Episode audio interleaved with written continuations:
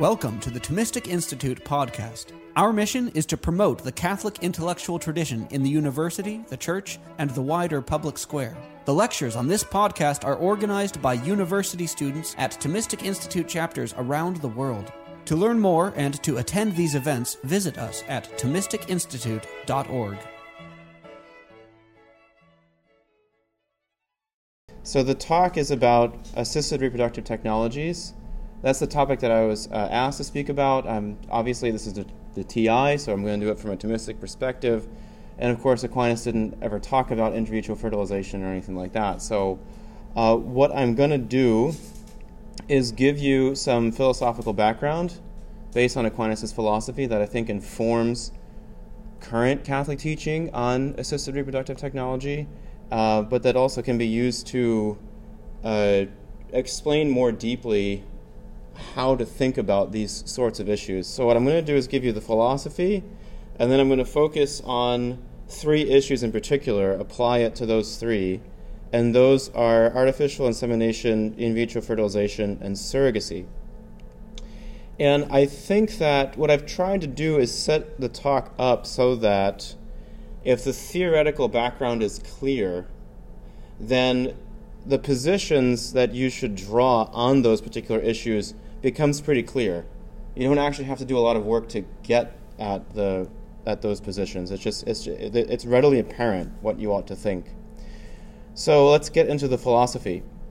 Um, Aquinas has, in my opinion, an absolutely fantastic passage in his opus on what you might call the philosophy of, of reproduction.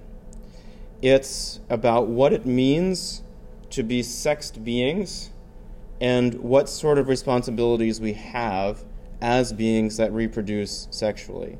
The passage starts in chapter 122 of Book 3 of Aquinas' Summa Contra Gentiles. It's probably not the Summa you're thinking of, which is the Summa Theologiae. This is the other Summa. Yes, he wrote two. And just to fill out the picture, Aquinas died at the age of 49 and if you take all of his excellent writings, type them up on regular 8.5 by 11 paper, size 12 font, add up all the pages and divide them by the number of days that he would have spent working as a Dominican in the 13th century, you get the number 10. This man produced 10 pages a day. I just want to make sure that we all have a deep sense of inadequacy before we begin approaching the thought of the angelic doctor. But the passage is actually pretty straightforward. And in my opinion, it sets the groundwork for much sexual ethics such that if you only had this text to work on, chapter 122, book 3, Summa Contra Gentiles, if you only had that text to work on, you could probably derive about 90% of Catholic sexual ethics from it pretty, reg- pretty directly.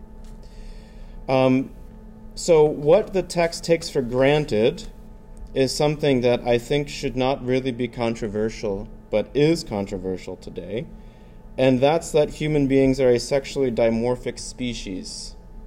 There are men and there are women, and that's all that there are. Aquinas didn't feel he had need, the need to defend that point, so he doesn't, but I'll defend it for him, or explain what it would mean for him when he's, if he were to say that.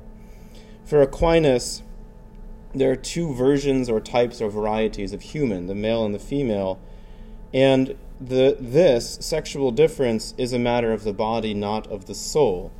What this means is that being male or female means having a particular anatomical makeup and a particular set of physiological functions that allows one's body to follow one of two plans. It also means that men and women are both equally human and therefore both equally dignified on account of having the same kind of soul. But biological sex, being male or female, is a matter of the body.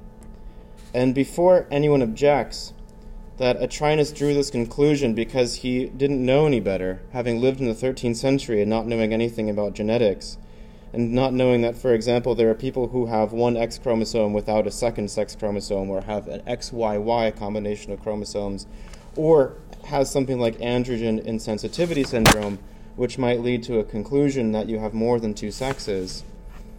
Let me ask you a question What is sex?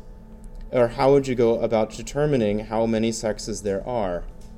For Aquinas, a sex, being male or female, is a role that is played in procreation or in reproduction. The way you determine the number of sexes is by counting the number of roles. And from that perspective, if you look at human beings, it is clear that there are only two sexes, and there can only be two sexes. There is one who impregnates and one who is impregnated. There is one who inseminates and one who carries and bears a child, and nobody can do both. Indeed, there are some people who cannot do either of those things, but that doesn't justify saying that they belong to a third category, since there is no other reproductive role other than the two identified by the terms male and female, though there are people who imperfectly attain one of those two anatomical or physiological statuses. So, male and female we are, but what implications does this have for how we live? To approach this question, consider the alternative. What would our lives be like if we were asexual? What would it be like if we were to reproduce the way parthenogenic lizards do? There are, in fact, lizards that only have females. The females spontaneously get pregnant, they give birth to young. What would it be like if we were like that? Well, for one thing, there would be no marriage there would be no pair bonding. There would really be no fatherhood. And our young would also be entirely different. Because children, human children, require much care. And when I first became a father, I was horrified to learn, since nobody bothered to tell me when my first son was born, that newborn babies have stomachs the size of grapes and therefore have to be fed every three hours. It's the worst. In short, if we were asexual, life would be a lot different. And this makes Aquinas' first point in this passage that I'm referring to very clear. To have sexual faculties is to possess enormous responsibility. He argues that the sexual organs that we have are clearly not intended to serve our own good. They exist in order that we might unite with someone of the opposite sex to produce children and what this means is that our sexual faculties have political or social significance. They exist not to serve our private ends, and their use is something that society as a whole has an interest in. Consider what would happen, for example, if we were irresponsible with our sexual faculties. People who had no intention of committing themselves to one another would end up having children, and the children would have no one who was committed to caring for them so society would have to bear the burden. So society has a vested interest in regulating the use of our sexual faculties. And what Aquinas concludes from this is that sex ought only to take place in a context wherein any resulting children would be loved, cared for, and provided for, that is, marriage. To make use of one's sexual faculties outside of marriage, says Aquinas, is not only irresponsible but unjust. It is unjust first to any children who may be conceived, who have a right to be cared for, and whose right would thereby be neglected. Who then ought to care for them? The people who have primary responsibility for bringing them into being, that is, their parents. But irresponsible use of one's sexual faculties also is unjust to the society in which one lives because the society would have to make up for the repercussions of somebody else's irresponsible behavior. So, our sexual faculties have political significance, which means that their use can be appropriately regulated. Now, to foreshadow a bit, if what I've said so far makes sense, then the principle admitted is that procreation can in fact be regulated by governmental authority. So it will not come as a shock when I say later on that something like surrogacy should be outlawed. But of course, there are limits to government uh, regulation of procreation. The government can't tell you how many children to have and so on. I don't want to get into that issue too much, but the point is that in principle, because society has an interest in the use of your sexual faculties, you, that use can in fact be regulated. And furthermore, people rightly point out when they hear this that not all sexual activity produces children, so therefore not all sexual activity needs to be regulated. But at issue here is a question of legal theory, and it is one that Aquinas addresses in this passage. For whom are laws made? Or in view of what ought they be promulgated? The answer for Aquinas is that laws are promulgated for the benefit of society, in view of the whole, in view of the common good. And this is a lot to unpack, so I won't do it. But I will say this laws cannot be made in view of the exceptional cases, but are rather made in view of what is generally the case. Aquinas considers, for example, the following. Uh, he considers the following scenario as an example. Sex ought only to be had between a man and a woman in a permanent relationship. Why? Because a woman on her own, he says, does not have the resources needed to care for a child. She needs a man to help her with raising the child, for providing with her for her needs, and so on. Well, that's fine, but what about a woman, for example, who were particularly wealthy? What about a woman who had all of the material goods she needed, who could hire servants to watch her kid? so that when he wants to turn on the fan for the 500th time, instead of screaming and pulling her hair out, she can ask somebody else to do it. That may be true. There certainly exist such women. And the, the general law would seem not to apply to them. But the law is not for them. The law is for everyone. And if we made laws in view of the exceptional, in that case, in this case, the wealthy and the powerful, then the poor and the weak would end up suffering. So, for the good of everyone, the general rule is that sex should only take place in a marital context. Note that this does not mean that a sterile couple cannot get married, or that the old cannot get married. It also does not mean that all sex makes babies. It certainly does not. But to make this observation would be to miss the point. Part of the problem in dealing with assisted reproductive technologies is that people today tend to adopt an adult centered perspective on re- procreation. We should rather adopt a child centered one. It is true that not all sex makes babies, but it is also true that all babies are the result of some sexual activity. So, confining sexual activity to marriage is a very good step to take toward ensuring that children grow up in a loving and stable environment. The state cannot tell you to have children, it cannot tell you how many children to have, but what it can say is if you are going to do the thing that ends up making babies, then do so responsibly. With this theoretical backdrop, I think we are halfway to answering the questions that we have about things like surrogacy, in vitro fertilization, and artificial insemination. The first thing to note about most assisted reproductive technologies is that they exist in two varieties heterologous and homologous.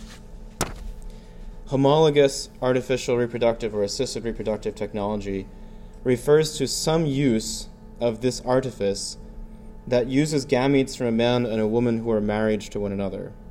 Heterologous, I'm just going to use ART for the abbreviation, means that genetic material is used from someone who is not one of the two intended parents, to use today's lingo. In other words, you have perhaps two people, three people, who knows so many people who intend to raise a child and they borrow gametes from somebody else or pay for them or whatever. That's heterologous ART. So, first I'll examine heterologous ART because that's the easier one to criticize, and then we'll get to, into uh, homologous ART. The basic point about heterologous ART is that we should not mix and match the genetic lineage of children who are artificially conceived. So, if we think of this theoretical backdrop that I've already laid out, that parenthood entails enormous responsibility, and that this is why the institution of marriage exists, consider that one of the fundamental reasons why human societies have marriage as an institution, in whatever form it takes, is so that we know who is responsible for whom. Consider how vulnerable young children are, how impressionable they are, how much they learn from their parents.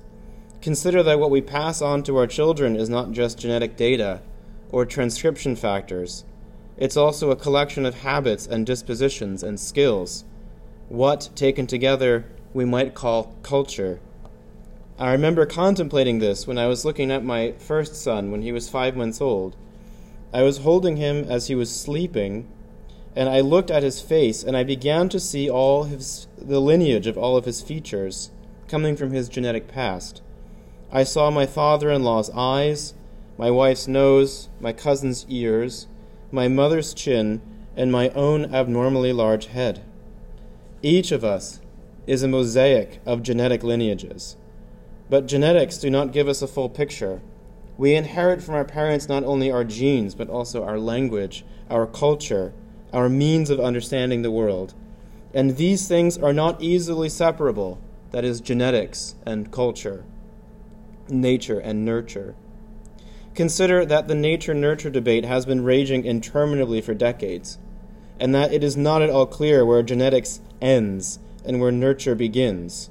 Consider the emergence of epigenetics as a category, as a distinct science, science studying how exactly it is that nature affects the activation of genes.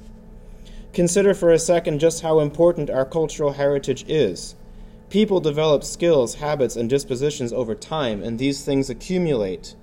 And if everything goes as it should, then cultures advance over time, and each subsequent generation has a life that was better than the one that preceded it. But if you break the chain, if you break one link in this chain, then the entire process, perhaps centuries long, of cultural development is lost. When I was growing up, my father was a house painter. I worked for him for a number of years, and one of my coworkers was a man who had immigrated to the United States from Latin America and had very little formal education. This man would frequently ask me questions about finance and about education he wanted to save up money to send his kids to school, but he didn't understand much about the American educational system.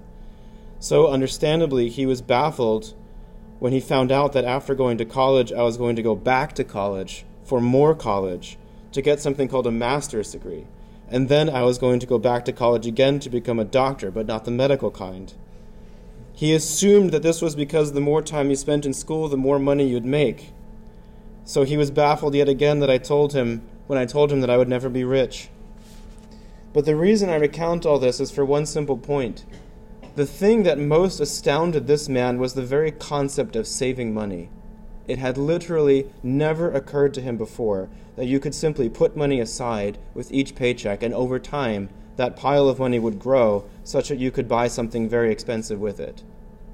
Nobody had bothered telling him that in his education, in his upbringing. But in my case, the concept of saving money and the practice of, of doing it had been drilled into me since I was a child. I already knew how to do it, it seemed obvious, but for this man, it had never even occurred to him. Consider another example.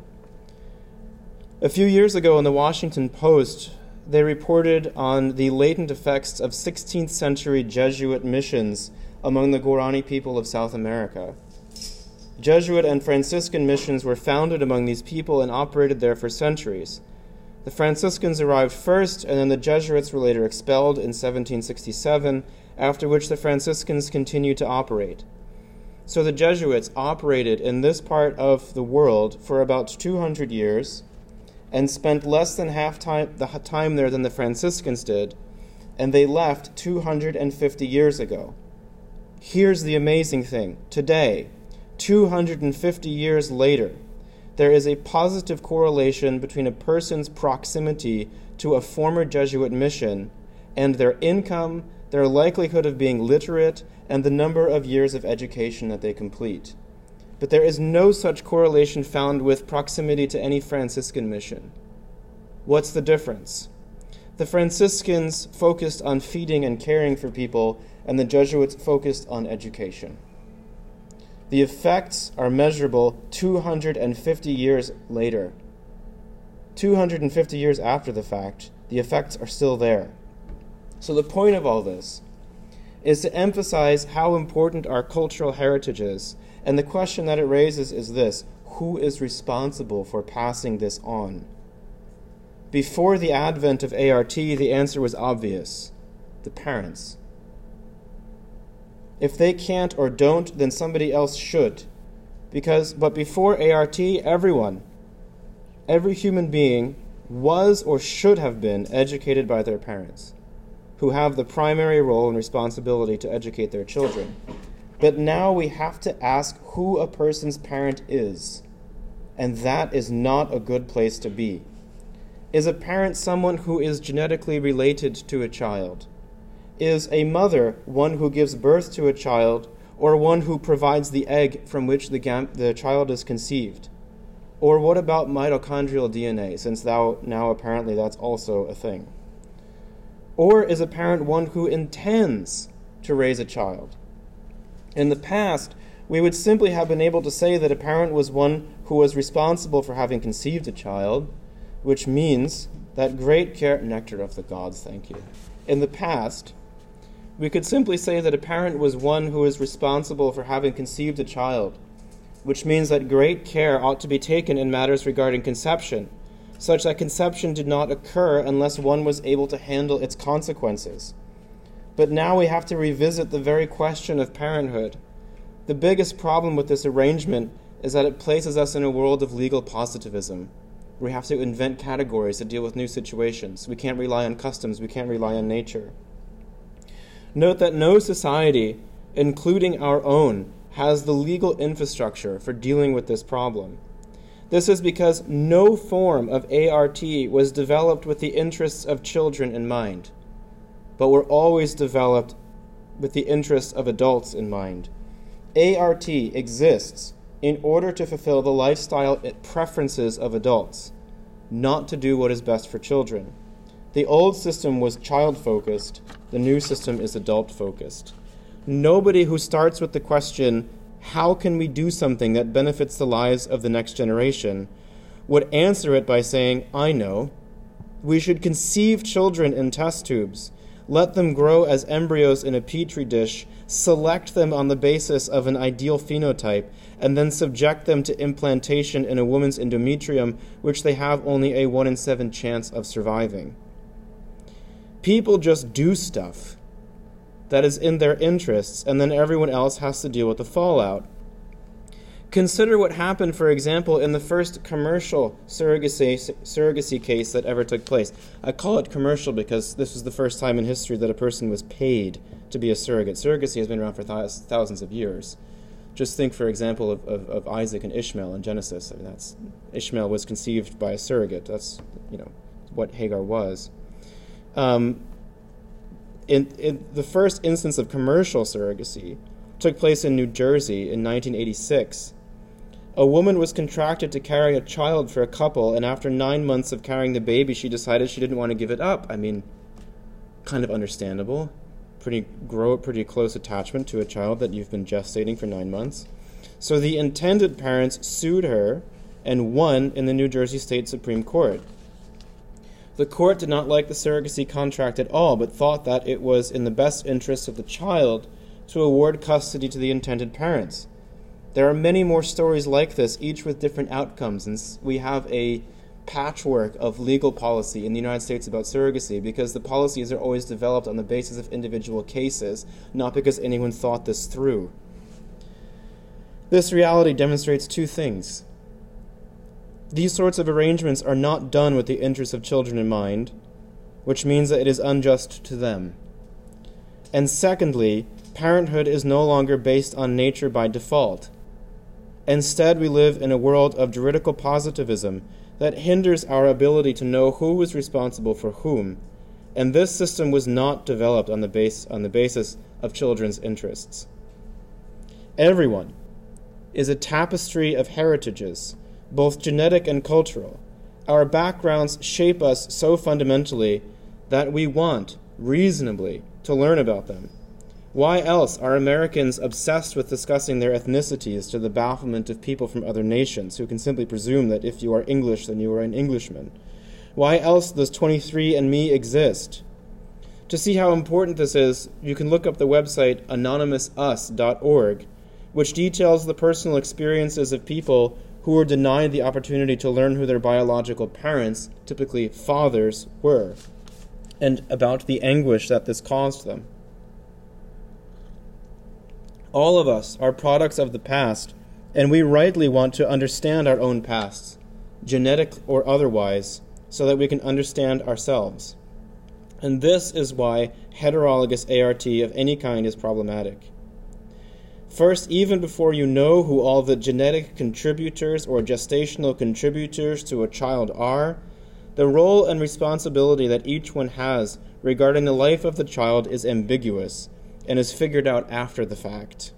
Second, the cases wherein one of these contributors remains anonymous, as in the case of anonymous sperm or egg donation, using scare quotes because they're normally paid, it's not a gift, is particularly egregious and in clear violation of the rights of a child.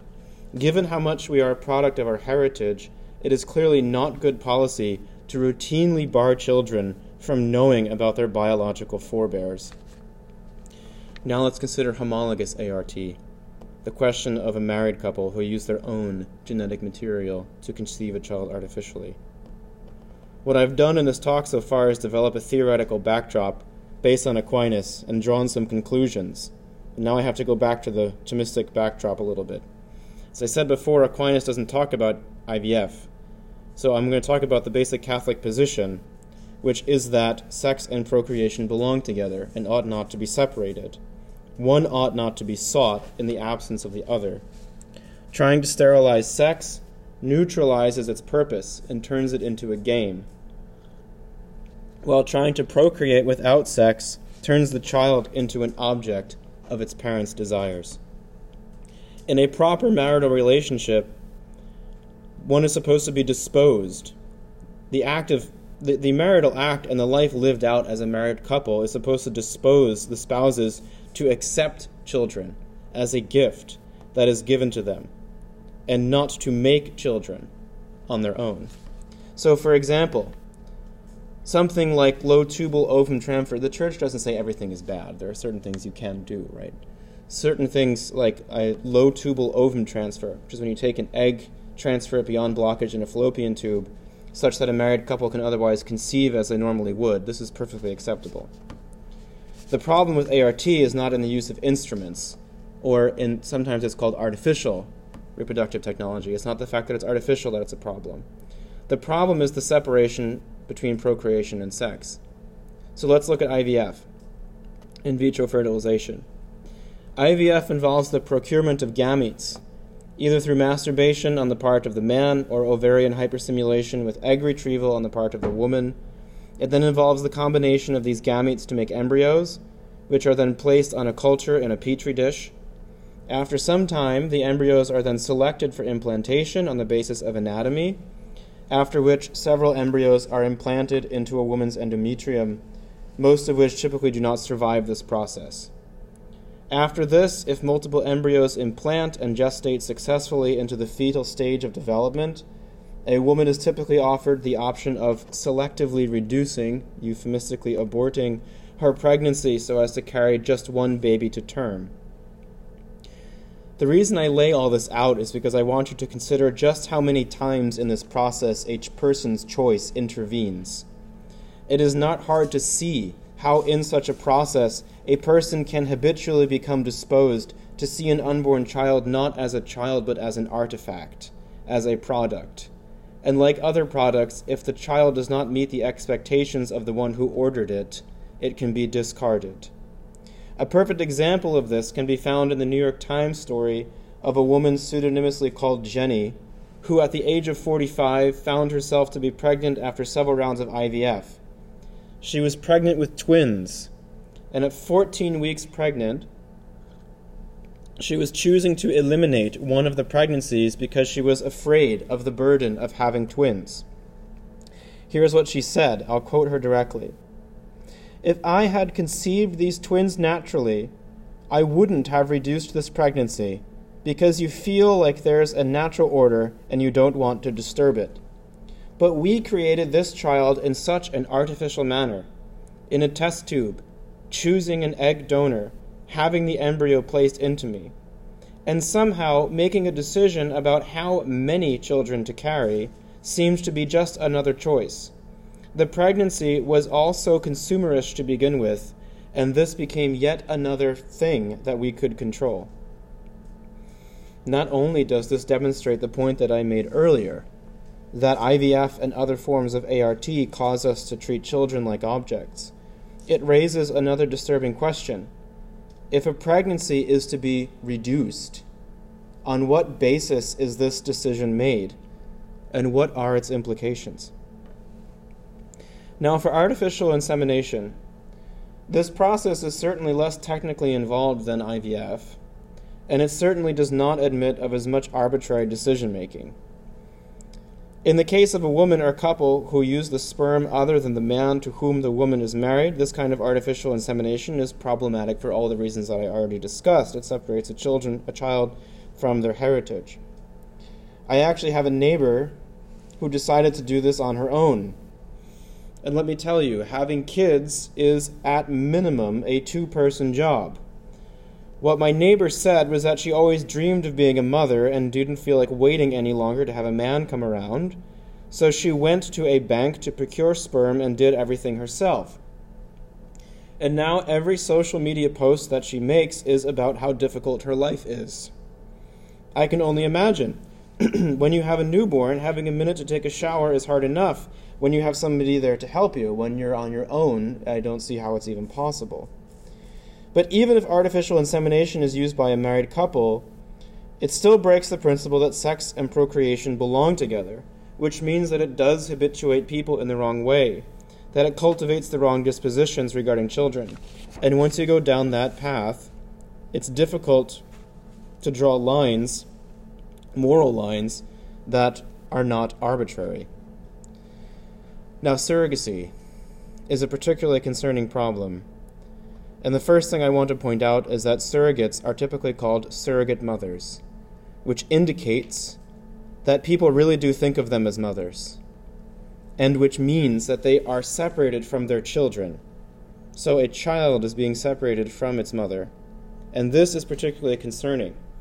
A child's relationship begins in the womb with its mother, and and is already established before the child is born. Furthermore, a child's first interactions with its mother outside the womb are crucial for healthy development. I'm a seminary administrator.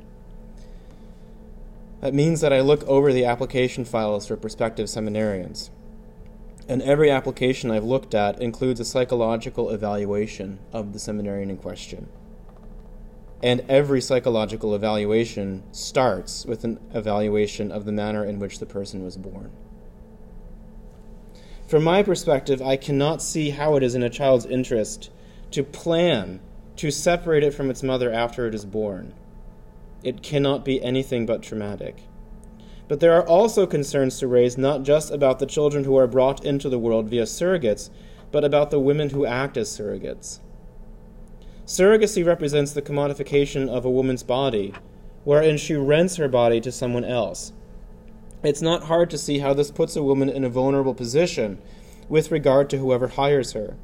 Most surrogates are poor women who already have children of their own and are contracted to be surrogates by people who not only come from different economic classes but from different countries.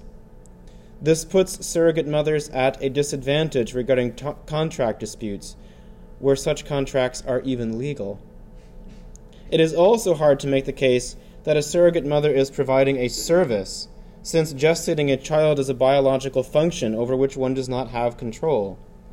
The, mo- the woman is not an artist making an artifact, but a person undergoing a natural biological process with regard to which she does not have or cannot have any skill. Furthermore, the view that a woman can simply do what she wants with her reproductive equipment is based on two problematic assumptions. The first is the classical liberal assumption that we are all simply autonomous agents who negotiate with each other in order to come up with contracts that further our interests. This is problematic for many reasons, but I'll just point out that it is clearly the case that children have rights and that they are not autonomous agents who negotiate with their parents for care. Second, this argument implies that parental responsibilities are a matter of choice you can choose to be responsible for a child or not. This, of course, implies that parental responsibilities can simply be abandoned at will. I do not think it is hard to see how devastating it would be for a society that generally adopted such a principle, since then you would have no grounds for telling anyone that they had a moral responsibility to care for any particular child. Imagine if we were moral if it were morally acceptable for a father simply to say, I don't feel like raising these kids anymore. I'm out. A father has moral obligations to his children because he is responsible for begetting them, not because he chooses to have such obligations. I would argue that a surrogate mother, who is in some sense truly a mother, has obligations to the child whom she is gestating, obligations that she cannot fulfill. I would further argue that she is not normally a malicious agent in such an arrangement, but is made to agree to terms that put her in a place where she has moral obligations that she cannot fulfill to a child who is, in a sense, rightly hers. Thanks for listening to this lecture on the Thomistic Institute podcast. The generosity of people like you makes this podcast possible. If you enjoy these talks, please consider showing your support at www.thomisticinstitute.org slash donate. Your donation of even a dollar helps us reach more college students and many others with the powerful truths of the faith, and it ensures that we can keep publishing top-notch lectures on this podcast. Thanks a lot.